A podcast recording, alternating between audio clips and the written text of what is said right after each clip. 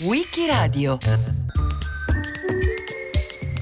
I transiti di Venere raccontati da Elena Lazzaretto.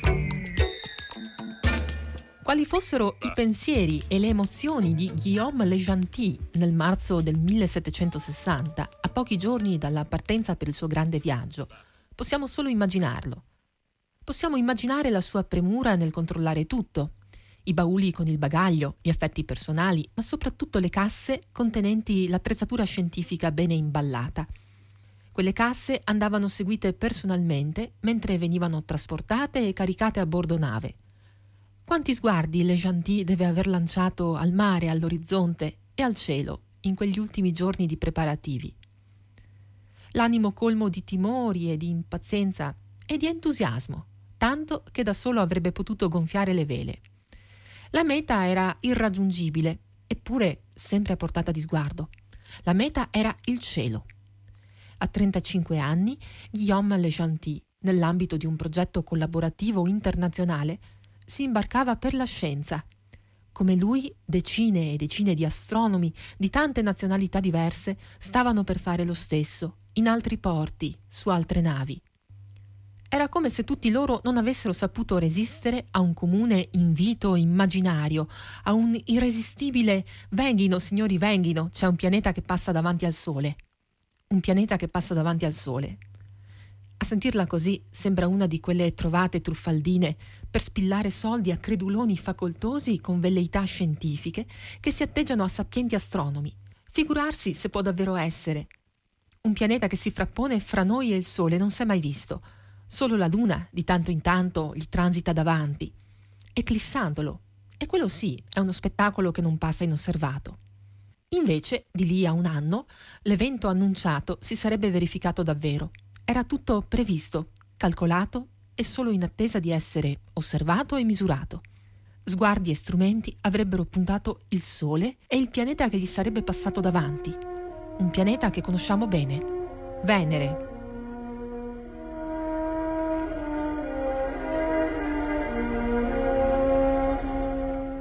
Sei giorni fa, il primo marzo 1966, una sonda lanciata dai russi è scesa su Venere. Aveva iniziato il suo viaggio il 6 novembre 1965. In 106 giorni ha percorso 280 milioni di chilometri e ha stabilito il primo contatto tra gli uomini della Terra e un altro pianeta, oltre la Luna, del nostro sistema solare. L'uomo del 2000 sta per conoscere direttamente, fisicamente, gli altri mondi dell'universo. Ma com'è Venere? Giorgio Abetti, professore emerito di astronomia. Quando ha osservato Venere al telescopio la prima volta, professor Abetti, che cosa ha visto? Non posso dire di aver avuto una sensazione cosmica, ma in verità, al confronto di quello che si vede sulla Luna, cioè si ha la sensazione di un corpo morto, invece su Venere si ha proprio la sensazione di vedere un corpo vivo, palpitante, Proprio con questi cannocchiali Galileo può aver osservato, studiato e scoperto le fasi di Venere, professor Abetti? Sì, certamente. Galileo, come risulta dal suo Siderius Nuncius, ha fatto le osservazioni con eh, il primo telescopio, probabilmente, su Venere e, dietro le indicazioni del suo discepolo Benedetto Castelli, aspettava già di vedere le fasi di Venere come si vedono le fasi della Luna. In verità sappiamo ancora molto poco di Venere, perché le osservazioni che si sono potute fare finora dalla Terra ci dicono che il pianeta è avvolto da una spessa coltre di nubi che nasconde completamente la superficie solida di Venere. Ora lasciamo che Le Gentil si dedichi agli ultimi preparativi. Prima di essere pronti a seguirlo nella sua grande avventura, dobbiamo prepararci anche noi e trovare risposta alle domande che nel frattempo sono sorte e che richiedono attenzione. Cosa succede e cosa si osserva da terra quando Venere si pone in mezzo fra noi e il Sole? Se è un evento che si ripete periodicamente, perché non ce ne siamo mai accorti? E che senso ha raggiungere mete lontane per osservarlo? Perché la possibilità di effettuare questo tipo di osservazioni riuscì a smuovere tanti astronomi di tutto il mondo? È arrivato il momento di fare entrare in scena il vero protagonista di tutta questa faccenda, il responsabile di tante umane peripezie, colui che si accingeva a effettuare il tanto atteso transito, il pianeta Venere. vecchia, vecchissima conoscenza dell'umanità, che è abituata però ad ammirarlo nella sua veste serale o mattutina, mai in pieno giorno, mai in faccia al sole, potremmo dire. È il terzo oggetto più brillante del nostro cielo, dopo Sole e Luna, e per questo suo brillare si è sempre fatto notare tanto, oggi come un tempo.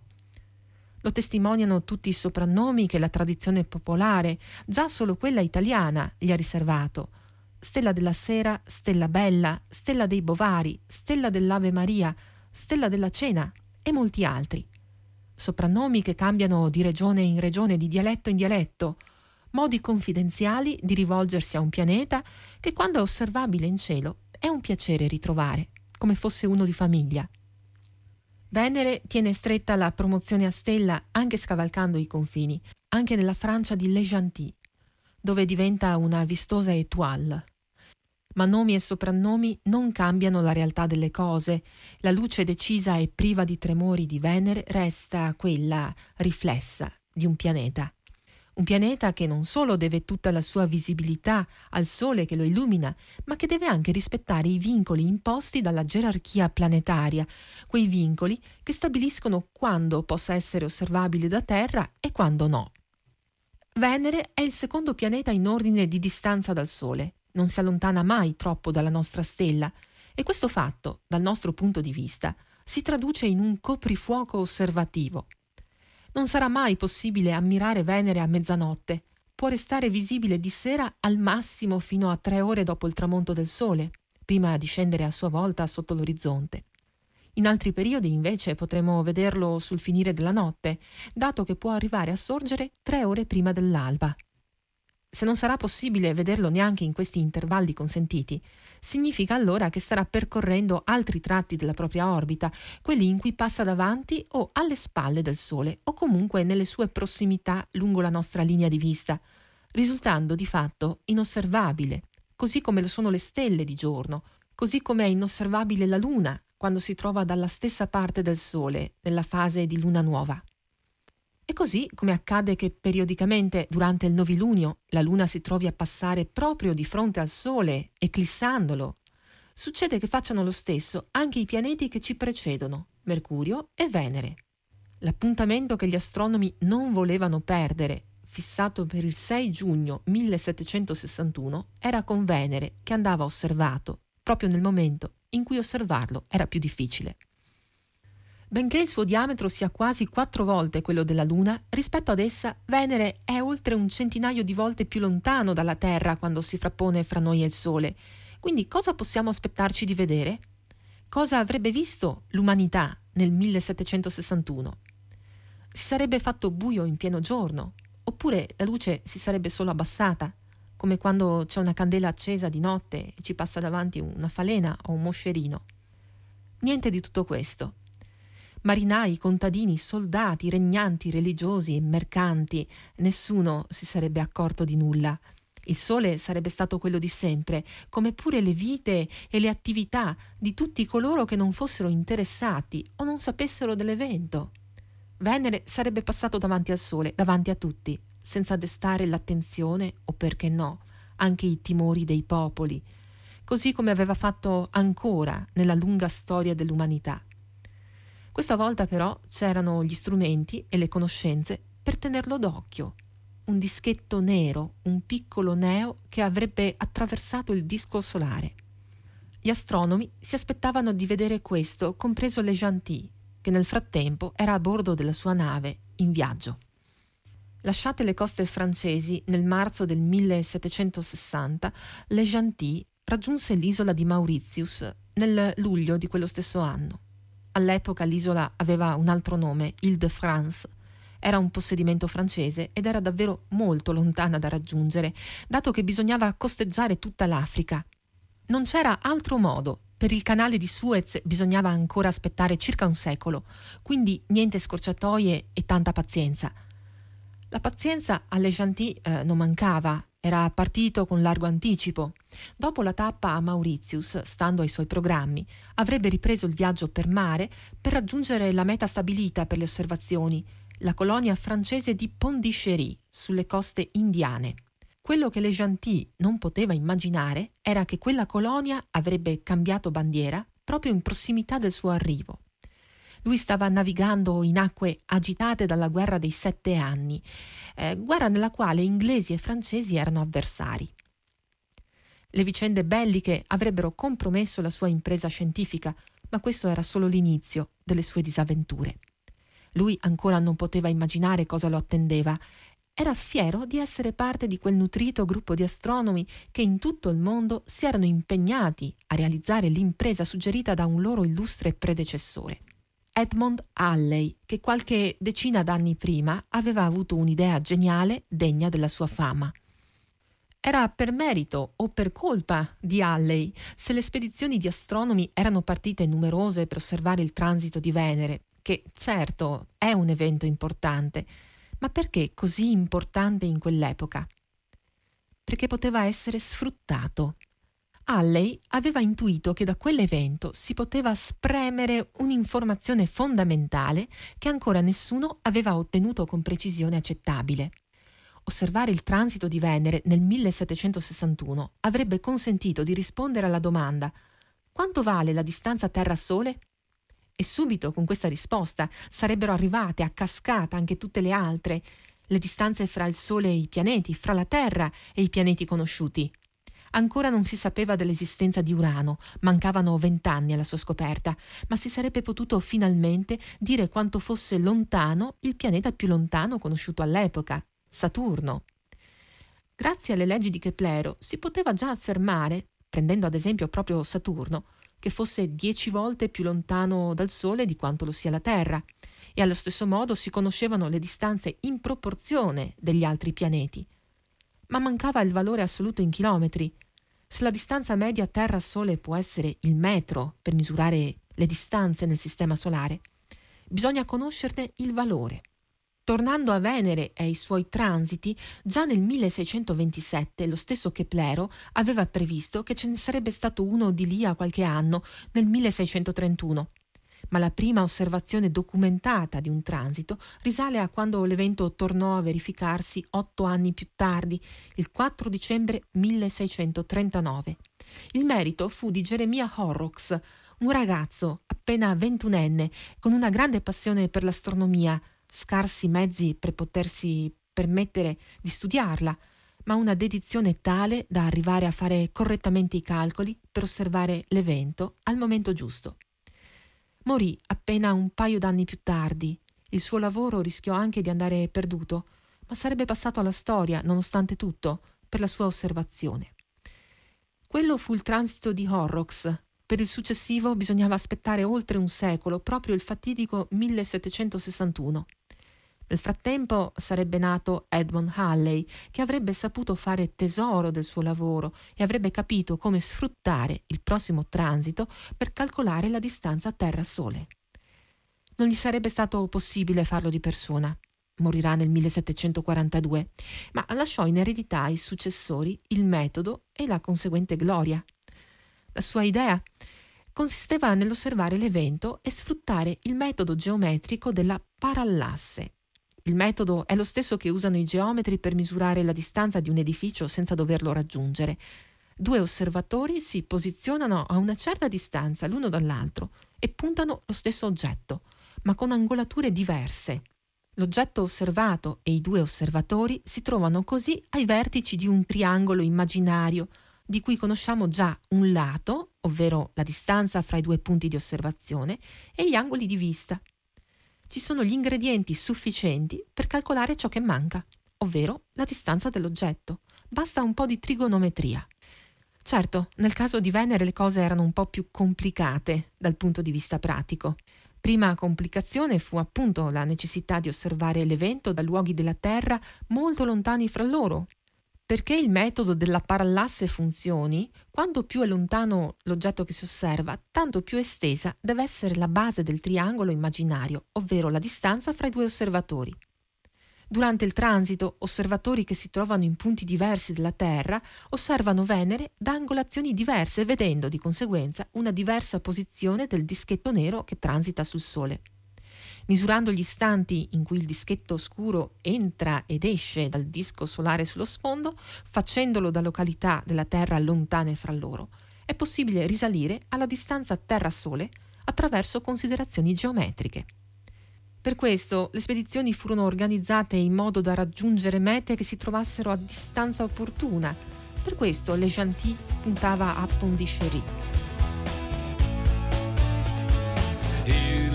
France Venus's path across the sun. He had left a year earlier, but he was still at sea when it all began.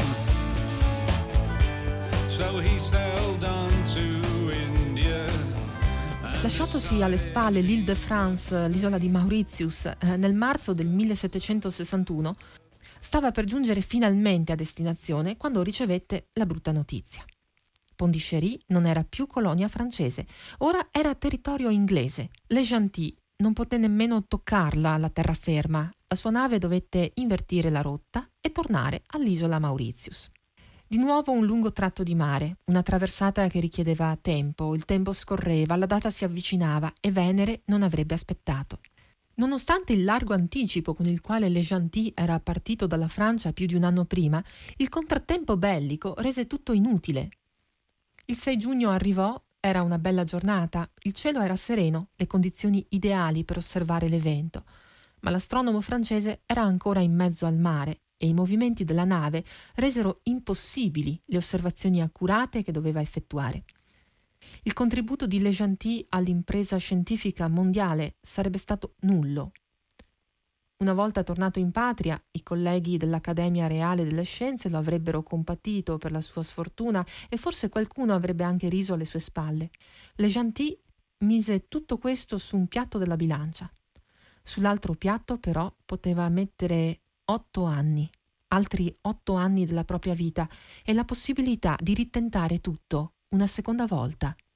Se dovessimo descrivere la frequenza dei transiti di Venere con il codice Morse, potremmo fare punto punto linea, punto punto linea.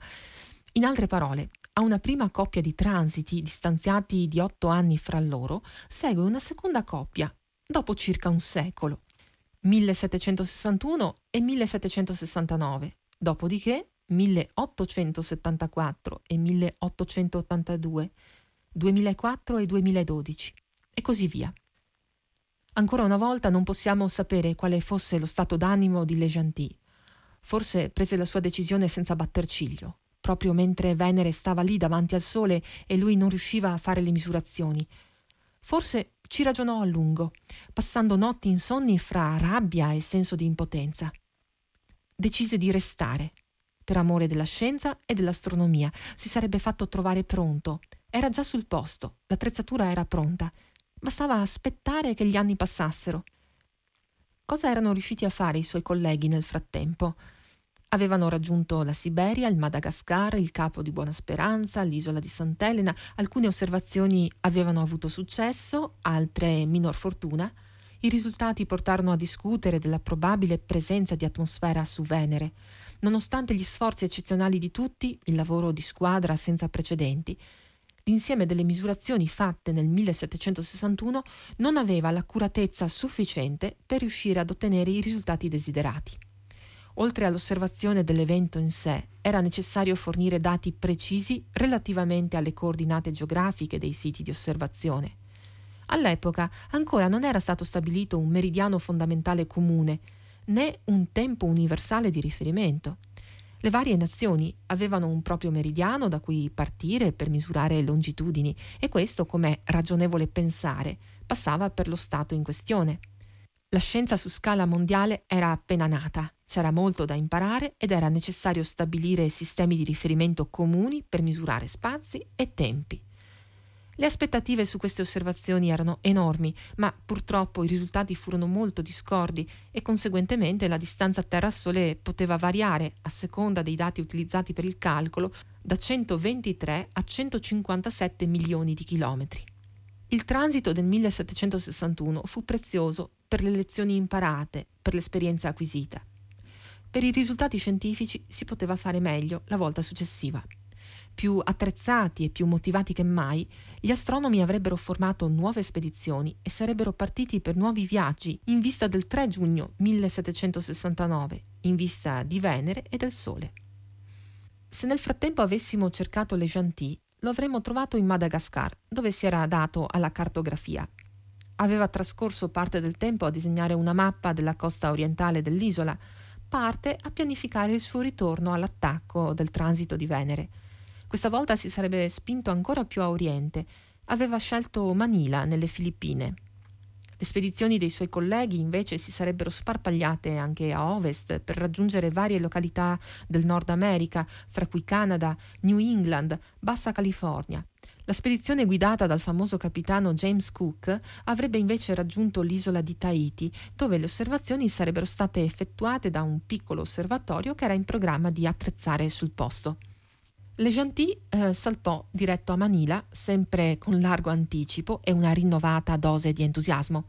Questa volta non avrebbe più dovuto preoccuparsi di francesi, inglesi e dei loro conflitti. Purtroppo però, quando giunse a destinazione, Guillaume scoprì di aver fatto male i conti. Questa volta furono le autorità spagnole e la loro ostilità a fare invertire la rotta alla sua nave.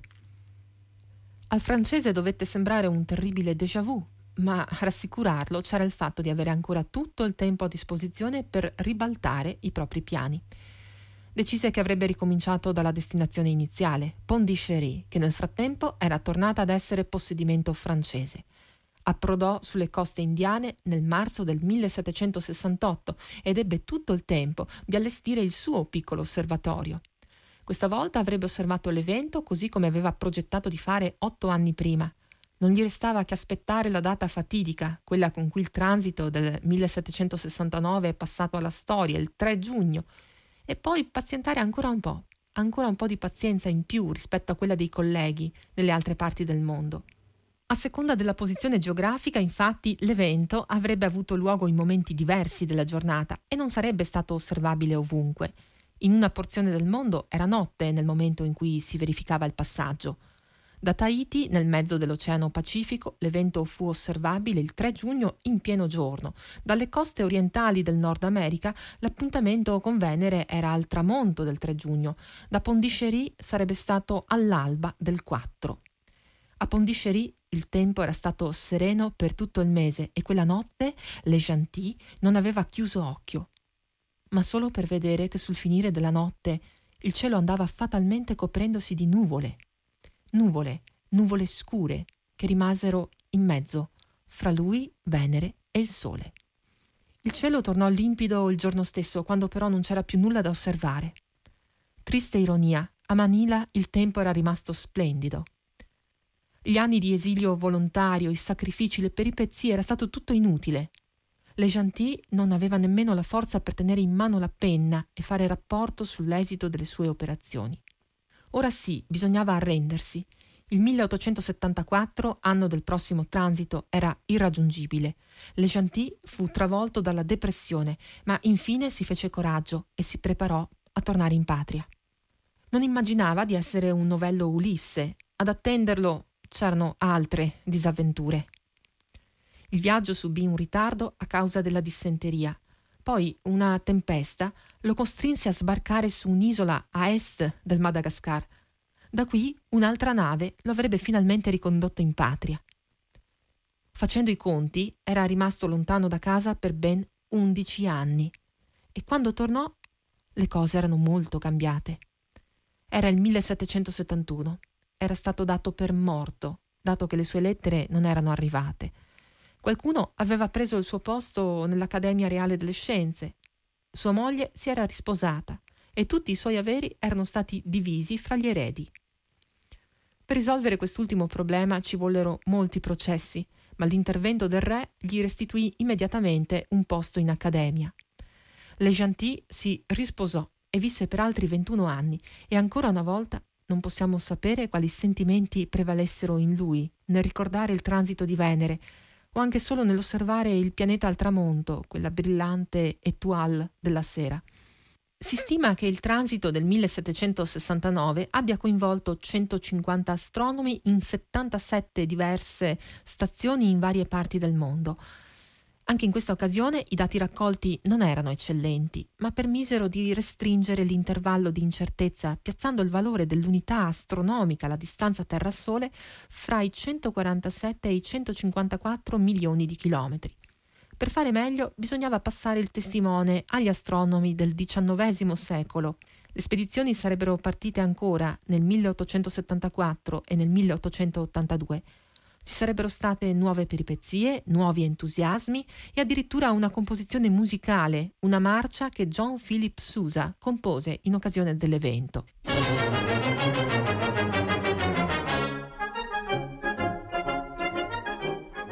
Le misure raccolte per questa coppia di transiti, sommate a quelle del secolo precedente, vennero usate per stabilire il valore quanto più preciso possibile della distanza Terra-Sole. Simon Newcomb eh, calcolò il valore di 149 milioni 590 mila chilometri, un valore che differisce soltanto dello 0,005% dall'attuale 149 milioni 597 mila 870,7 chilometri ricavato grazie all'ausilio di satelliti e tecniche radar più facile da memorizzare se arrotondiamo a 150 milioni di chilometri, unità astronomica, distanza media Terra-Sole. Le stelle furono cinematografate prima degli uomini.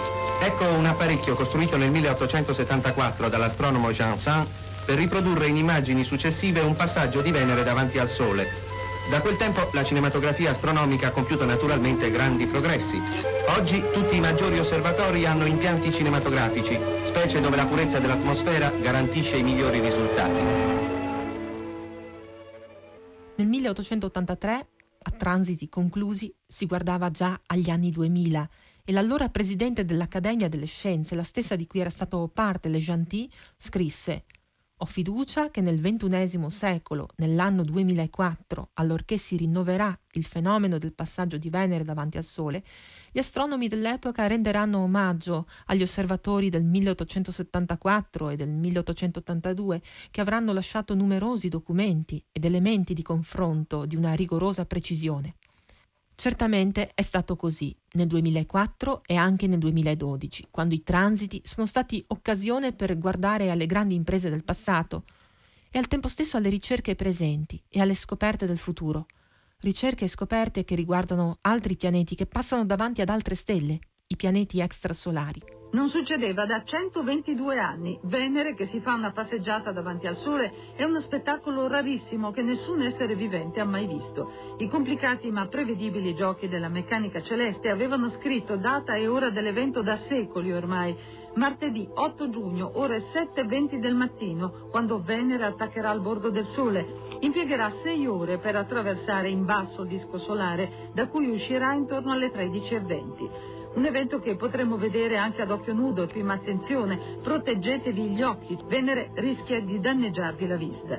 D'altronde è un pianeta terribile, mentre lo vedrete passare ricordate che lassù è un inferno. Ci sono 500 gradi, nubi spesse di acido solforico, un effetto serra spaventoso e una pressione che ci schiaccerebbe. Meglio davvero godercelo da lontano. Il prossimo transito ci aspetta nel 2117. Anche allora, fra le tante imprese del lontano passato, qualcuno racconterà la storia di quello sfortunato astronomo che partì per osservare l'evento.